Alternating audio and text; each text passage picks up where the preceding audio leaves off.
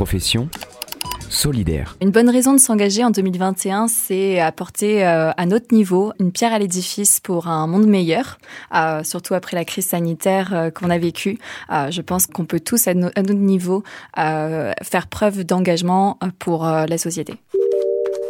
Profession solidaire. C'est pas une profession. Pour moi, si. Solidaire. Solidaire. Solidaire. Profession solidaire. Conseils et parcours d'entrepreneurs engagés. Il serait peut-être temps de penser à être un peu solidaire. Bonjour et bienvenue dans Profession solidaire, un podcast imaginé par So Good en partenariat avec l'essentiel par Massif. À So Good, on est persuadé que les entrepreneurs sociaux ont beaucoup à nous apprendre parce qu'ils savent conjuguer à la fois éthique et business, impact positif et pragmatisme. À chaque épisode, l'un d'eux nous raconte son parcours, ses échecs et ses succès mais il nous livre également de précieux conseils pour que l'on puisse, nous aussi, passer à l'action. Permettre aux étudiants de s'occuper des seniors, voici le défi de Granny et Charlie. Plus d'un an après son lancement, pas moins de 3000 jeunes, âgés de 18 à 30 ans, sont inscrits sur la plateforme. Leur mission Accompagner les plus âgés lors de promenades, d'aide aux courses, de petits bricolages ou encore d'ateliers de lecture. Aux manettes de cette start-up, créée au printemps 2020, il y a deux jeunes femmes, Amélie Frély et Lucille Valton. Ensemble, elles ont mis plusieurs mois avant de trouver la meilleure formule possible afin de venir en aide aux plus âgés. Elles racontent aujourd'hui leur quotidien d'entrepreneur social et livrent quelques conseils concrets pour se lancer comme elles dans le SS. Rencontre avec deux pros de la solidarité. Profession solidaire. Moi, c'est Amélie Frély. Euh, je suis originaire euh, du sud de la France, euh, plus particulièrement d'un petit village qui s'appelle Île-sur-la-Sorgue, pour ceux qui sont fans d'antiquaire. et bah, je suis associée et plus en charge de la partie marketing et finance au sein de Granier Charlie. Moi, je suis Lucille. J'ai 30 ans, pile poil cette année, et je suis associée chez Granier Charlie. Dans ma famille, il y a un engagement, on va dire, social qui est assez fort. Euh, surtout euh, du côté de ma mère. Euh, ma mère m'a toujours appris à, apprendre à donner, à donner que ce soit son argent, son temps, apprendre à écouter les autres. Ça a toujours été quelque chose de, de très important. Ma grand-mère aussi. Et à chaque fois qu'elle venait en métropole pour nous voir, euh, quand on marchait ensemble dans la rue, elle allait parler à tous les, tous les SDF qu'on croisait, elle faisait la discussion, et puis elle me dit, bah, tu vois, Lucille, c'est important de, connaître tout ton quartier. Et euh, ça, c'est quelque chose qui m'a marqué Moi, l'engagement, je dirais qu'il a plutôt commencé euh, finalement quand je cherchais ce que je voulais faire dans ma vie, euh, où j'avais toujours, euh, j'ai toujours voulu être au contact euh, des gens qui m'entourent. Euh, j'ai voulu être professeur des écoles pour euh, donner, dans, être dans l'apprentissage. J'ai voulu être pédiatre pour apporter mon aide aux parents et aux enfants. et puis finalement, j'ai décidé de, bah, de poursuivre, on va dire, une voie pharmaceutique. J'ai fait une école d'ingénieur, les mines de Saint-Étienne. Euh, avec une spécialisation dans les nouvelles technologies, l'informatique, la microélectronique, donc euh, assez éloigné du milieu social. Mais euh, au sein de l'école, on avait une journée qui était dédiée à l'engagement. Donc je crois que c'était le mercredi à l'époque où on devait choisir quel était bah, voilà, notre sujet. Et donc, soit on allait donner des cours, par exemple, aux personnes âgées, des cours d'informatique, soit on aidait les enfants à on faisait de la médiation euh, scientifique, ce genre de choses. Et, euh, et après, euh, pendant ma dernière année d'études, j'ai fait un parcours entrepreneurial. Et là, mon projet était, on va dire, à vocation sociale. Ce que j'ai appris pendant ce parcours-là, c'était vraiment comment créer une entreprise de A à Z à partir d'une idée. Donc l'idée, elle est partie d'une de mes meilleures amies qui est ergothérapeute. Et, et en fait, je lui ai demandé, bah, toi, comment est-ce que je peux t'aider à à faciliter euh, le, quotidien de tes patients. Et elle avait euh, énormément d'idées, donc on en a choisi une. On a vu comment on pouvait la mettre en application euh, d'un point de vue informatique. Et du coup, bah là, on avait des professeurs qui nous a aidés à comment faire pour que ça devienne vraiment une entreprise, avoir bah, un BP, faire en sorte que ça puisse être applicable au plus grand nombre et pas seulement pour les patients de mon ami. Et donc toute cette vision un peu plus large quand on a une idée de de généraliser cette idée. Ensuite, euh, suite à ce parcours, euh, j'ai travaillé dans des grands cabinets. On va dire que la partie euh, sociale, ça a été quelque chose que je voyais plus de manière bénévole, pas forcément au niveau de mon travail. Quand j'étais étudiante, à la fin, j'avais surtout très envie de d'assurer mes arrières d'un point de vue financier, ce qui est, ce qui est complètement étrange parce que mes parents euh, euh sont pas du tout euh, dans le besoin. Mais euh, j'ai jamais eu de manque financier. Mais c'était une angoisse pour moi de me dire est-ce que je vais trouver un travail qui me permettra de me payer, d'avoir un appartement et de pas être embêtée. Du coup, j'ai plutôt mis de côté ce projet entrepreneurial parce que je voulais d'abord m'assurer une carrière entre guillemets. Et donc j'ai travaillé dans des grands groupes en essayant de quand même euh, continuer ce projet à côté, ce qui est euh, pas du tout euh, compatible. Parce que bah, les, grands cabinets de conseil, en fait, ils demandent un temps de travail important. Et après, bah, quand on travaille pas, on sort avec les amis. Et j'adore voir mes amis. Profession solidaire. J'ai toujours voulu euh, être plutôt dans, on va dire, près des enfants, puisque voilà, je voulais être pédiatre, je voulais être professeur des écoles, et puis euh, finalement, euh, j'ai ma babysitter qui m'a inspirée, qui avait fait une école que j'ai voulu tenter, c'est-à-dire que j'ai fait un master en ingénierie de la santé, plutôt parce que pour les mêmes raisons que Lucille, c'est plus, voilà, voir, c'est vrai que quand on est assez quand on, commence à entreprendre des études, après, bon, bah, on se rend compte que dans les faits, finalement, euh, c'est autre chose. euh, mais, euh, du coup, j'ai fait une formation euh, biologique et puis après école de commerce et j'ai commencé à travailler dans l'industrie pharmaceutique pour finalement toujours bah, être au contact des, patients que l'on accompagne. Et dans cette carrière, on va dire pharmaceutique, j'ai notamment en fait travaillé sur le sevrage tabagique et sur les vaccins, donc pour des enjeux de politique de santé publique. donc c'est signe de l'engagement aussi que l'on porte euh, ben, au système de santé en France, euh, puisque enfin, j'ai travaillé avec le gouvernement pour euh, rendre les substituts nicotiniques remboursables et accessibles à tous. donc ça, on va dire, c'était un petit peu mon engagement personnel à, augmenter l'espérance de vie, améliorer le parcours de soins auprès du grand public et surtout en France, on est assez chanceux de ce point de vue-là. et, et puis, bah, j'ai connu un licenciement économique au bout de après quelques temps. Euh, et c'est là où je me suis dit, bah, finalement, euh, qu'est-ce que je veux faire de ma vie euh, Et c'est vrai que hum, quand on est dans un grand groupe, on n'est pas forcément au contact des direct des patients que l'on accompagne.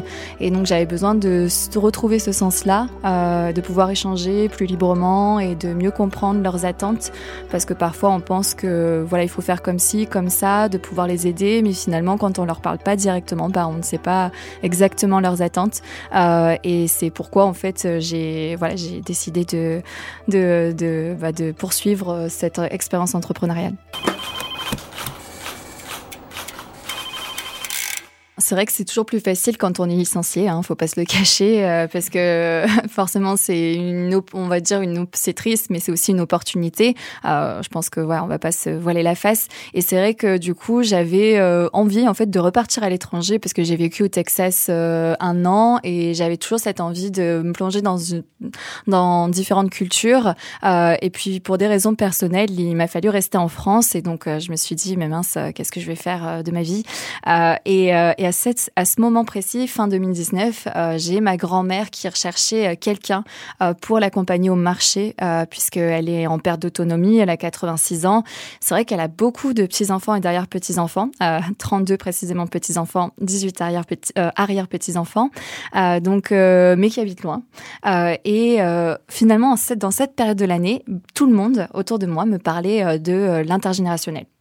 Je ne sais pas pourquoi, aux différentes discussions. Donc euh, après, on parle de voilà d'un d'un destin ou je ne sais pas trop. Après, c'est vrai que j'étais ambassadrice au sein de mon ancien ancienne entreprise. J'étais ambassadrice euh, de des liens intergénérationnels euh, et j'ai je représentais la génération Y pour plus de cohésion sociale euh, au sein de de, de ma structure. Euh, et c'est en fait finalement tout a été un petit peu un déclic en me disant mais ma grand-mère, je suis sûre que voilà, enfin elle a besoin d'être entourée, d'avoir un peu de fraîcheur de euh, elle n'a pas besoin encore d'avoir une auxiliaire de vie puisqu'elle est encore trop autonome. Euh, et c'est et c'est elle aujourd'hui qui porte le surnom, euh, bah, le nom de notre entreprise, puisque économique, sociale et solidaire bien sûr, mais puisqu'elle s'appelle Granny et je la surnomme Granny depuis toute petite. Je propose différents noms à ma grand-mère et ma grand-mère me dit qu'elle aime pas ci, qu'elle aime pas ça, que ce que je propose ça n'a aucun sens. Et, et, au final, je me suis dit, eh bien, eh bien, écoute, Granny, si tu n'aimes pas, bah, je vais porter, je vais mettre le nom de ton surnom euh, au nom de mon entreprise. Comme ça, euh, tu l'aimeras. Tu pourras pas ne pas aimer. euh, et du coup, voilà, tout a un petit peu commencé comme ça. Et en fait, c'est euh, aussi au moment où je cherchais, euh, où, enfin, où je cherchais un soutien un petit peu pour m'aider à me lancer. Moi, je connaissais rien de l'entrepreneuriat. je pense que je connais pas encore tout, puisqu'on apprend toujours en marchant. mais on a eu également le soutien, le soutien de, de la Massif. Euh, au sein de au sein de notre avancée qui nous a permis un petit peu de mettre à disposition euh, une, une plateforme euh, de pouvoir ben, se lancer. Le confinement est arrivé du coup on s'est lancé en plein confinement. Mais à partir du moment où enfin ce qu'on appelle le MVP hein, c'est enfin le minimum viable product donc qu'est-ce qu'il nous faut pour pouvoir tester et aller rapidement sur le marché? Et du coup ben il fallait aller vite. Et enfin j'ai eu l'idée en novembre. Et finalement le premier MVP était là en février. J'avais même pas de business plan, j'avais juste un site internet. Profession solidaire. Solidaire. Solidaire. Solidaire. Conseils et parcours d'entrepreneurs engagés je pense que le confinement est à double tranchant euh, parce que d'un côté, euh, d'un côté, ça nous a permis d'avoir une grosse communauté rapidement en termes d'étudiants, puisque bah il y a eu beaucoup d'engagement de la part de tous les citoyens en France pendant la période du confinement. Euh, du coup, aujourd'hui, enfin, en, en espace d'un an, on a plus de 3500 étudiants inscrits euh, sur Granier Charlie, donc c'est preuve euh, d'un engagement, je pense, hors pair. Euh, et surtout, il y a quand même cette tendance-là de manière générale en France, même après le confinement. sans ce confinement, je pense pas qu'on serait cette hauteur en termes de chiffres par rapport à cette communauté-là. Par contre, au contraire, on a eu beaucoup de demandes de la part de certaines personnes euh, âgées et aussi euh, certains, certains aidants, donc en France, qui sont toutes les personnes qui accompagnent leurs proches en perte d'autonomie, donc souvent les enfants hein, majoritairement. Euh, mais euh, il y avait quand même ce sentiment de, peur euh, qui, qui restait là. Donc je pense que la demande a été quand même amoindrie pendant cette période-là, puisqu'on le voit depuis que le vaccin bah, se Euh, c'est vrai que la demande est à la hausse.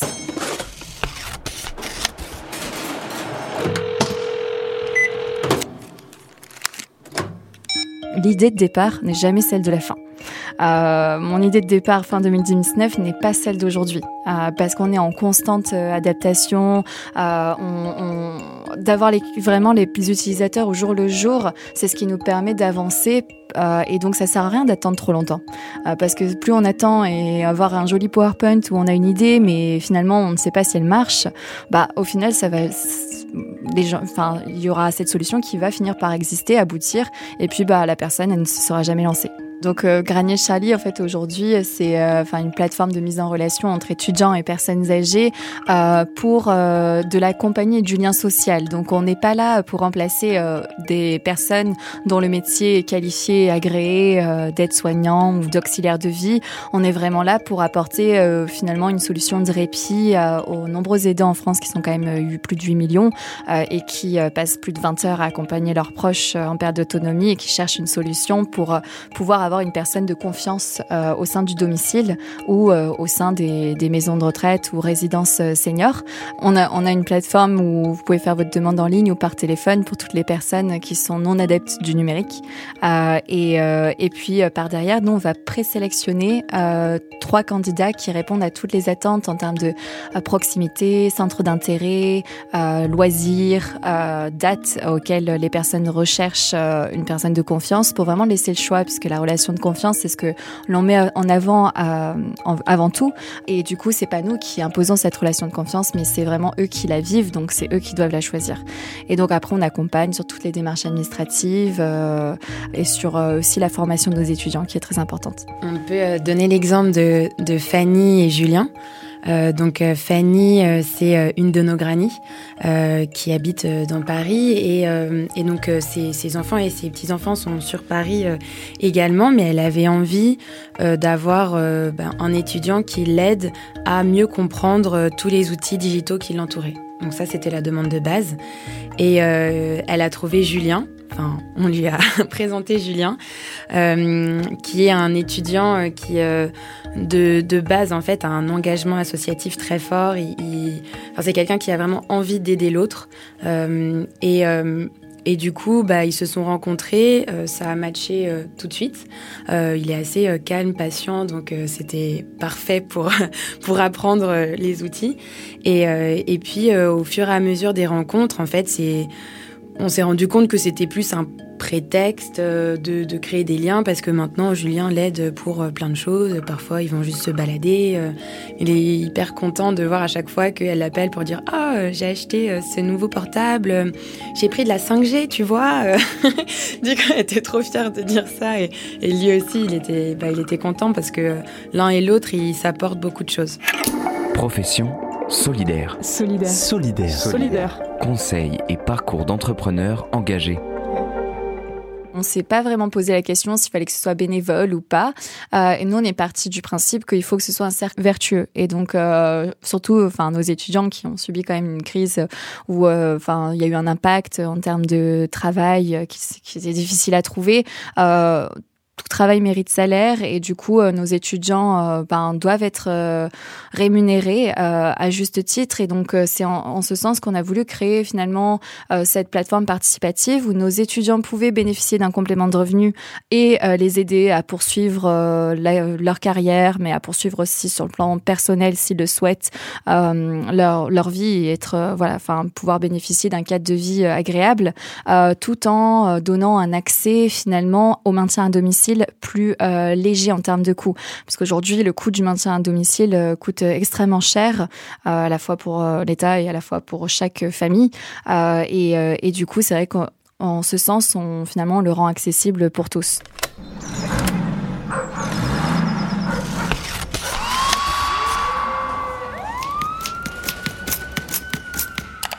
Donc on est sur un principe de commission à l'heure euh, et un abonnement et qui nous permet, euh, voilà, en tant qu'entreprise ESS, euh, e de pouvoir euh, réinvestir au développement de de, de l'entreprise. Après on est tout jeune, donc euh, pour l'instant, voilà, on fait, on n'en vit pas encore, mais on espère pouvoir en vivre rapidement. mais on est sur un modèle tel que celui-là. Quand on a une communauté de 4000 euh, étudiants répartis partout en France euh, pour faire une formation qui soit euh, humaine mais en même temps qui réponde aux besoins géographiques de tout le monde c'est pas pas le plus facile.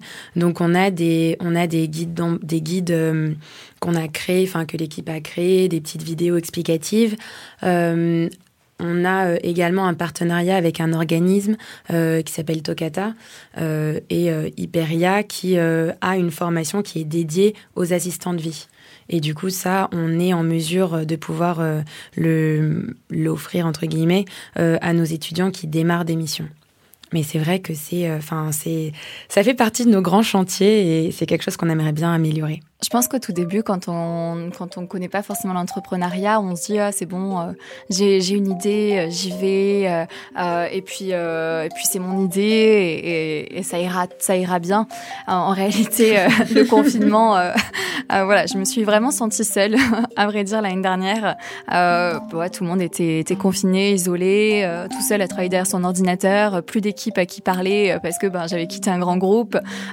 et c'est là où je me suis dit mince bah, en plus, nos proches, ils sont, enfin, je pense que c'est souvent le cas de, des entrepreneurs de manière générale, mais nos proches sont hyper, euh, euh, enfin, ils, sont, ils, nous soutiennent, ils sont, ils sont, ils sont très impressionnés de voir le travail réalisé, etc. Jusqu'au moment où, en fait, euh, quand c'est notre bébé, bah, on en parle tous les jours.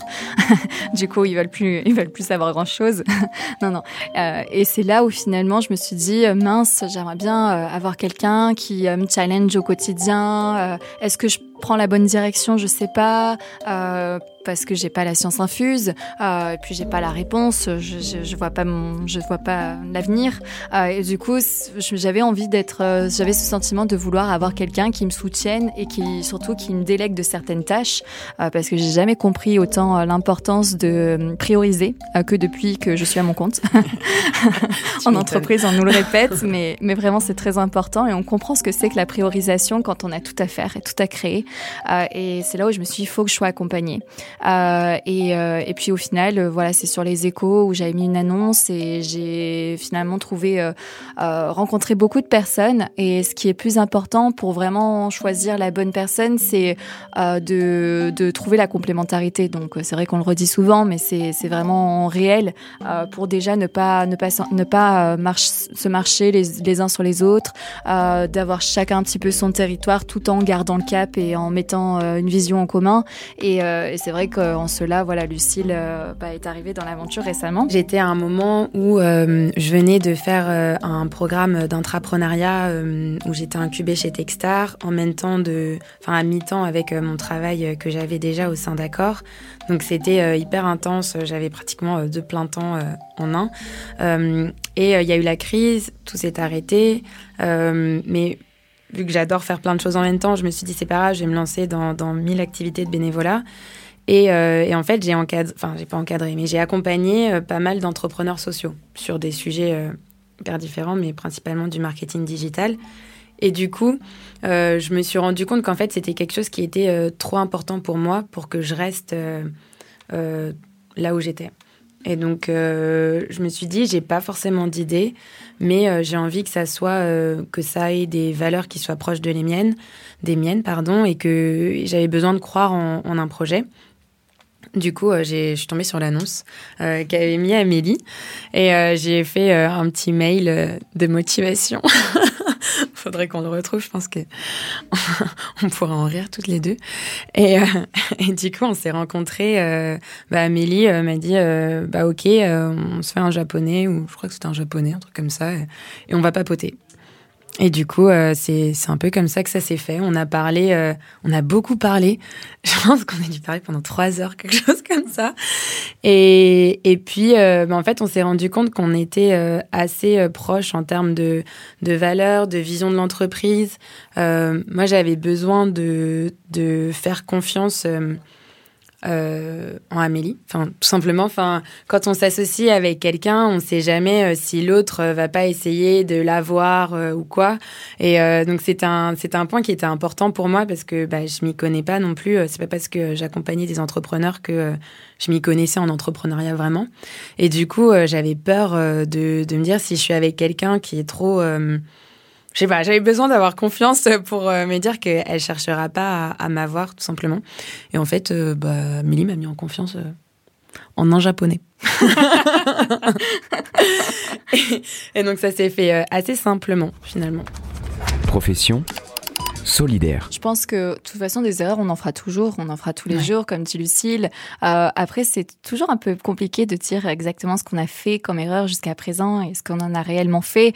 Euh, moi, c'est vrai que un conseil que je donnerais, que je reproduirais absolument pas, euh, c'est euh, c'est de vouloir faire trop vite les choses euh, et de façon euh, sur le plan technique, par exemple, on a fait notre site internet codé en dur. Donc, quand on dit codé en dur, bah, ça veut dire qu'on est dépendant de d'avoir euh, quelqu'un qui code. Euh, et aujourd'hui, on, on, sait combien c'est rare de trouver ces personnes-là. Euh, et ce qui veut dire que pour chaque développement, on n'est pas du tout en mode agile parce que je ne peux pas bah, aller me connecter sur mon site, changer de texte, juste un mot, une lettre. ça m'est impossible sans devoir externaliser. Donc ça, tu ne pouvais pas. Je ne pouvais pas. à l'époque. je faisais faire. non, c'est bon. euh, mais euh, non, non, c'est bon. Effectivement, avec l'arrivée de Lucille. Mais euh, c'est pour dire que voilà, si un conseil à donner là-dessus, c'est de tester une idée, mais de la manière la plus simple possible et garder la main euh, sur euh, sur le, le contenu ou le contenant de cette idée au tout début pour pouvoir être le plus agile possible. La place de l'entrepreneuriat euh, social, on va dire, euh, euh, en France, il n'est pas encore bien défini. On est encore entre deux. Et c'est vrai que c'est aussi un de nos combats avec Amélie parce que on a les entreprises, les SAS, les SASU à but lucratif. On a les, les SAS de l'ESS, donc qui ont une vocation sociale, et on a les associations. Et c'est vrai que bah, une entreprise lucrative, tout le monde sait, tout le monde a en tête, euh, ben, euh, une entreprise, l'objectif, c'est de se faire de l'argent, grosso modo. Ensuite, on a les associations où là, euh, c'est variable, mais on se dit c'est bénévole. du coup, c'est plus facile d'attirer des fonds. ils le font vraiment avec le cœur. Enfin, voilà, c'est très peut-être un peu cliché, mais mais on se débrouille comme on peut. Et puis au milieu, il y a l'entrepreneuriat social. Et, là, en fait, c'est plus compliqué parce que oui, on est une entreprise, oui, on a pour objectif de pouvoir être rémunéré, mais ça ne veut pas dire que notre impact euh, dans le monde est, euh, faux ou euh, n'a pas autant de valeur que si on était une asso. Et donc c'est vrai que ça, c'est quelque chose qui, où peut-être il faudrait faire évoluer les, mentalités sur ce sujet-là, parce que bah, nous, on se dit que si en fait toutes les entreprises étaient à but social, environnemental, on vivrait dans une meilleure société. Donc il faut pas en fait mettre des barrières euh, rien qu'au niveau euh, euh, bah, si on fait une levée de fonds, par exemple, on n'aura pas autant de fonds qu'une entreprise euh, à but lucratif parce que ça attire un peu moins les investisseurs. Mais on n'aura pas non plus les fonds des, des gros fonds publics, les fondations qui donnent qu'aux associations. Donc c'est vrai que ça, c'est encore un, voilà, une spécificité qu'il faudrait, euh, je pense, un peu plus valoriser en France et on, on y gagnerait tous. Et pour finir, on a demandé à Lucille et Amélie leurs trois conseils pour se lancer dans l'aventure de l'entrepreneuriat solidaire. Un des points importants, c'est euh, de ne pas avoir peur de se lancer. Au moment il faut se dire, bon, ben, sinon, je vais pas attendre euh, d'avoir euh, 70 ans pour me lancer. Enfin, si, euh, on peut se lancer à 70 ans, hein, bien sûr. Si, lancez-vous. Mais il n'y a pas de, il a pas de, de- d'âge précis pour se lancer. Euh, il faut le faire quand on le sent. Et euh, on aura toujours une appréhension avant. Donc, euh, il faut y aller. Il faut y aller quand on a l'envie. Je pense qu'un deuxième point qui est important, c'est euh, le fait d'être bien entouré. On l'a mentionné. Euh, et ça, c'est extrêmement important. Parce que dans tous les cas, euh, la vie fait que on a toujours besoin d'être challengé. Euh, quoi qu'il en soit, si on lève des fonds, les fonds n'aiment pas trop quand on est entrepreneur solo. Euh, et également, au, pi- au pire des cas, s'il y en a qui vraiment ne veulent pas trop se précipiter parce que ça peut prendre du temps et c'est compréhensible, parce que c'est comme un mariage, hein, on ne veut pas se tromper. Euh, et la raison, une des raisons majeures d'échec d'ailleurs de, certaines entreprises, c'est l'association avec son associé. Donc euh, surtout être vigilant par rapport à ce point-là. Bah, à ce moment-là, c'est vraiment se rapprocher des incubateurs, euh, surtout les incubateurs ESS qui deviennent de plus en plus nombreux pour pouvoir faire appel à des experts sur certaines problématiques dont on n'a pas encore les compétences ou on ne les aura jamais d'ailleurs potentiellement. Un des conseils que je pourrais donner aussi, c'est de ne pas culpabiliser à faire à avoir des activités à côté quand on entreprend. Parce que c'est vrai que ça peut demander euh, beaucoup beaucoup de temps, beaucoup d'énergie. Et, et au final euh, ça sera peut-être euh, ces petites activités annexes qui, prend, qui permettront de prendre de la hauteur, de, de se libérer de son stress. Et, du coup je pense que c'est important, même si c'est très intense, de se laisser des moments... je sais pas si c'est de répit le terme, mais, mais des moments avec une activité un peu en dehors de ce projet-là. Et je pense même, comme euh, disait Amélie, euh, à la fin, je parlais que de ça tout le temps.